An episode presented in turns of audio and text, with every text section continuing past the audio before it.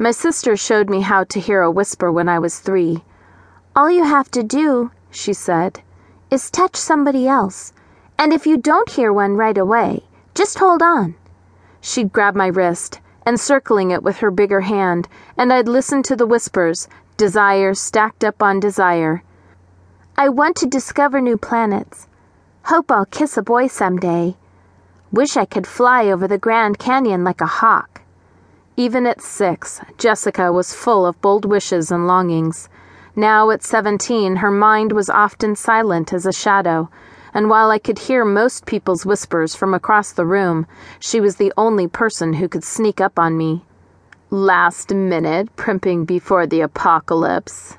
I spun away from the bathroom mirror, sliding in my socked feet, dropping my half finished braids. What's up, Ika? My palms were already turning to ice at the sight of her dreadlocked silhouette, slouching in the doorway.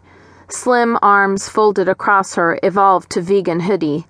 Now I was trapped, a helpless victim of whatever conversational attack she was in the mood for. Frantically, I listened in, hoping to pick even the softest whisper from her. Psychic radio silence. Would it be her classic humanity is evil rant, her tailored to me, you're a mainstream sheep rant, or something worse? I brought you a birthday present.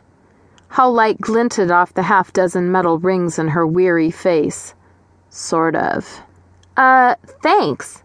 I glanced at her open, empty hands, black polished nails bitten down to the quick, raw red fingertips. The idea of her anxiously biting her own skin made me feel a twinge of pity. Living with her was tough enough, but I couldn't imagine what it must be like actually being her. I should be nicer. Try harder. What kind of present? Information, she shrugged. Call it a warning. Goosebumps pricked my arms under the sleeves of my flannel PJs, and a familiar throbbing sang out in my temples. Another tension headache, and no wonder. Was my own sister threatening me?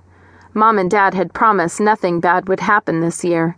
They'd keep a close eye on her, keep her away from my party. Whoa, Joy. Forget about your birthday already. What are you, five? Damn it. How come it seemed like she always heard me when I could almost never hear her? Wake up. You've got real serious problems now she went on, pointing to the bottle of Tylenol on the sink next to our toothbrush holder. I know why you're getting all those headaches lately. Huh? I stopped tugging at the loose strands of hair. What was she playing at now? True, ever since high school started a month ago, I'd had a few pounding tension headaches, like the one looming now. But that was all they were, not some medical mystery. Those are from stress, I said. Dr. Brooks said I need some more downtime, is all, which I was totally planning to schedule one of these days. Please. Ika rolled her eyes. That's such a cop out.